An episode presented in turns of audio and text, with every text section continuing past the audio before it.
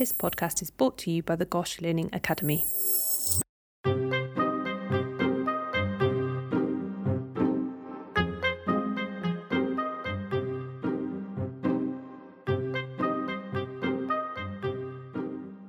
Hello and welcome to Master the MRCPCH, our podcast where we chat to the experts here at Great Ormond Street Hospital to give you an overview of a topic on the RCPCH curriculum. My name is Dr. Rhian Thomas and I'm the Digital Learning Education Fellow here at Great Ormond Street. In today's episode, we'll be speaking with Dr. Shereen Tadros, a consultant in clinical genetics, about neurofibromatosis type 1.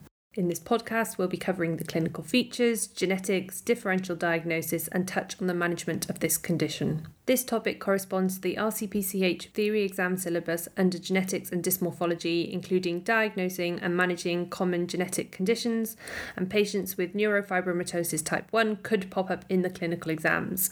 You may be asked to review their skin or neurology, for example. It's been great to hear from some of you via social media. If you want to get in touch, our details will be at the end, and we do hope you enjoy this week's episode.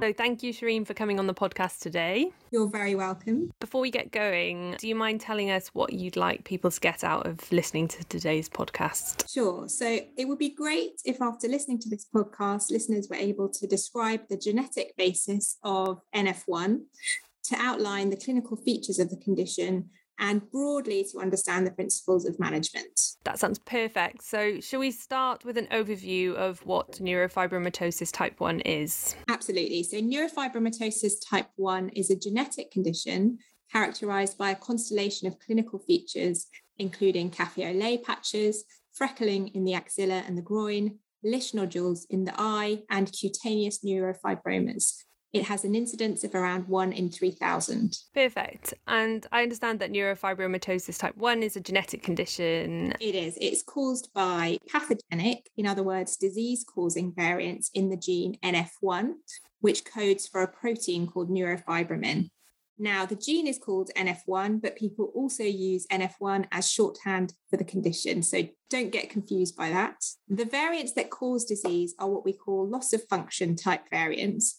In other words, the function of the protein product is diminished. We don't fully understand the function of neurofibromin. We do know it acts as a tumor suppressor. It's a protein which is produced by many different types of cells, including oligodendrocytes and Schwann cells. So, when there's a pathogenic variant in the gene, a disease causing variant, we don't have that normal regulation of cell growth, which causes certain cells to grow in an uncontrolled way.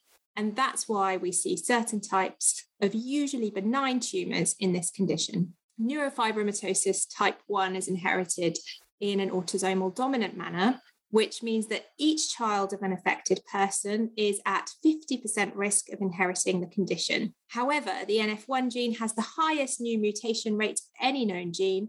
Around half of affected individuals will have what we call a de novo variant, in other words, the genetic change has happened for the first time in them and their parents aren't affected.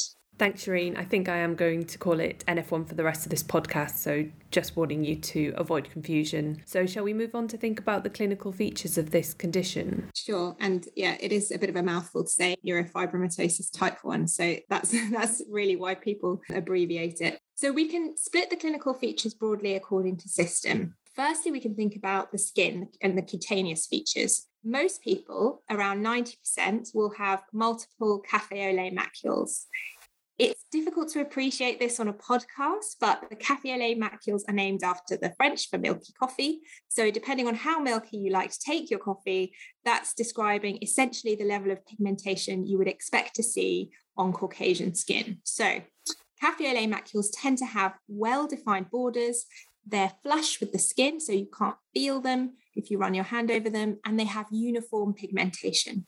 There can also be freckles in the axilla and in the groin, so it's really important to look for these when you examine the patient. You may also see and feel lumps on the skin or under the skin. These are neurofibromas, benign nerve sheath tumors.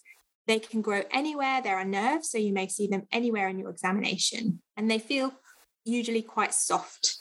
They often start to show up during puberty. So if you're seeing very young children, you might not see any. And they're benign with extremely low malignant potential, although it's important that patients know to seek help if one grows particularly quickly or becomes particularly painful. They may cause cosmetic concerns or they may rub on clothing. The classic is where in the area of a bra strap, that often causes a lot of rubbing. You may also come across plexiform neurofibromas. These are much rarer, only about a third of people with NF1 will develop them. They're much larger neurofibromas and they tend to sort of look and feel as if they're several small lumps that are bunched together. And they may be present at birth or they develop in very early childhood. As I mentioned before, neurofibromin is a tumor suppressor protein, and therefore people with NF1 are at higher risk of developing lots of different tumor types, from benign tumors like neurofibromas to more worrying malignant peripheral nerve sheath tumors, optic nerve gliomas, and brain tumors. Women are also at higher risk of developing breast cancer and are eligible for screening because of this breast cancer risk. Moving on to the ocular features, Lisch nodules, which you may have heard of, are iris hamartomas. These can only be excluded by slit lamp examination. Again, they might not be present in childhood, but may be visible in adulthood. They don't cause any visual problems, they're asymptomatic. One thing we worry about in childhood is an increased risk of optic pathway gliomas before the age of seven. These may present with loss of visual acuity, proptosis, or strabismus, and they do present the risk of loss of vision. However, many optic pathway gliomas in people with NF1 are stable or slowly progressive over many years, and some may even regress.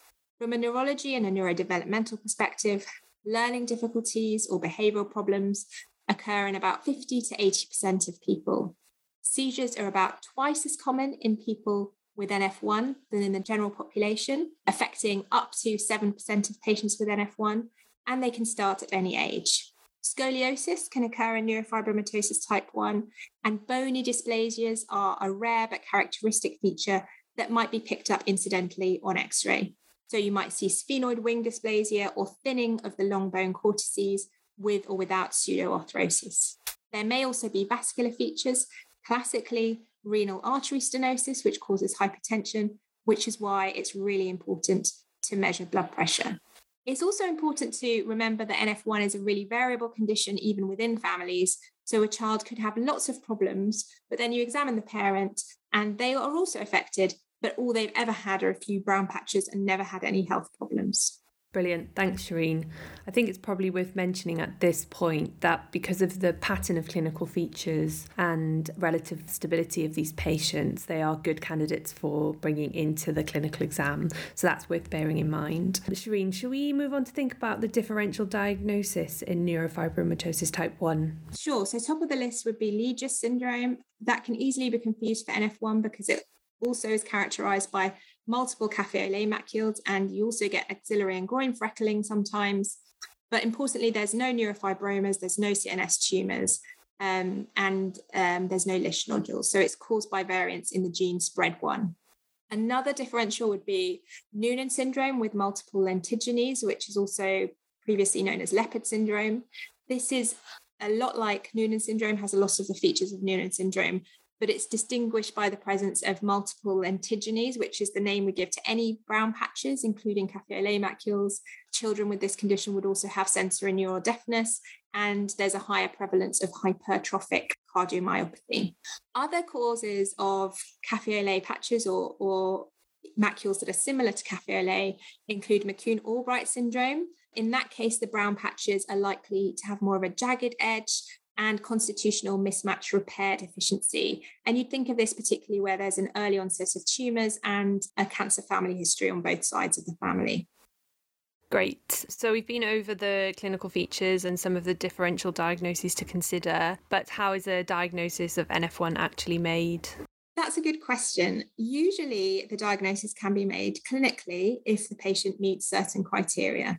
And those criteria can be any two of the following. So, number one, six or more cafe au lait macules, which should be greater than five millimeters in diameter at the largest point in prepubertal individuals and greater than 15 millimeters in greatest diameter in postpubertal individuals. Number two, two or more neurofibroma of any type or one plexiform neurofibroma.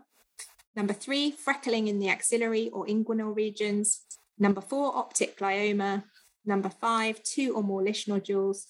Number six, any bony dysplasia. Number seven, a first degree relative, i.e., a parent, a sibling, or offspring with NF1 as defined by the previously mentioned criteria. So you have to have two or more of those to have a clinical diagnosis. You may know that we use the NHS Genomic Test Directory now to ensure equality of access to genetic testing throughout England. Um, and according to the test directory, we can do a test for NF1 if that patient meets the criteria that we mentioned. But usually we would target genetic testing at those where a genetic diagnosis will guide management for the patient or their family. So, where there's family members, for example, that don't meet the criteria, or where people want to use that information for planning their family. Great. So, we talked a little bit now about the diagnosis, but how do we manage patients with NF1 clinically? Management is dependent on the clinical features. However, for children who are newly diagnosed, it's really important to have a minimum of surveillance, including an annual review of development, annual blood pressure, and an eye review until about the age of seven. Thank you, Shereen, for taking us through NF1. I think that was a really beautiful summary of, of some of the clinically relevant stuff that can come up in exams. Just to finish off, we're going to ask you the same three questions as we ask everyone who comes on this podcast. So, are there any classic exam questions that pop up about this subject? I think for NF1, because it's so common, I would try and know the clinical features especially if you were to see a child in the clinical exam what you'd be looking at and where you would be looking, and think about particularly how you would manage a child um, and what surveillance you might recommend. Great. And are there any useful resources that you'd recommend people having a look at? I think GeneReviews is a really excellent site for really comprehensive summaries of genetic diagnoses. If you're thinking about something that's more patient centered, then Nerve Tumours UK is a great charity with lots of information for patients and also for health professionals. Great. There's also that um, brilliant summary sheet from, I think it's the Manchester Genomics Service, isn't it? That has like a nice breakdown of the clinical features and what management implications there are. From Mangen, is that? I think so. I think so. Yeah. yeah I'm pretty sure it's on their website, so that might be worth people having a check out um, if if they want to. Finally, to finish off, what are your three takeaway learning points? I guess that NF1 is an autosomal dominant but very variable condition, even within families. That surveillance is really important, and it's really important to make sure that somebody has an overall holistic view of your patient in early life and that parents know who to go to in case of difficulties. The third thing I would say is that um, most neurofibromas are not dangerous, but they can be challenging with respect to uh, causing problems due to pain or due to self image. Um, patients often feel that they are. Um, they can they can run into trouble with getting people to take them seriously in that and they, they can be quite difficult to manage on that front. Those are really useful learning points. Thank you, Shereen. And thank you very much for coming on the podcast today. We are really grateful for your time. No problem at all. It's a pleasure to be here. Thank you for listening to this episode of Master the MRCPCH. If you want to get in touch, you can do so via social media. You can find GOSH Learning Academy on Twitter, Instagram, and LinkedIn. If you want to hear more about the work of the GOSH Learning Academy, you can visit our website at www.gosh.nhs.uk and search Learning Academy. We also have lots of exciting new podcasts coming soon. To find out more, search GOSH Pods wherever you get your podcasts.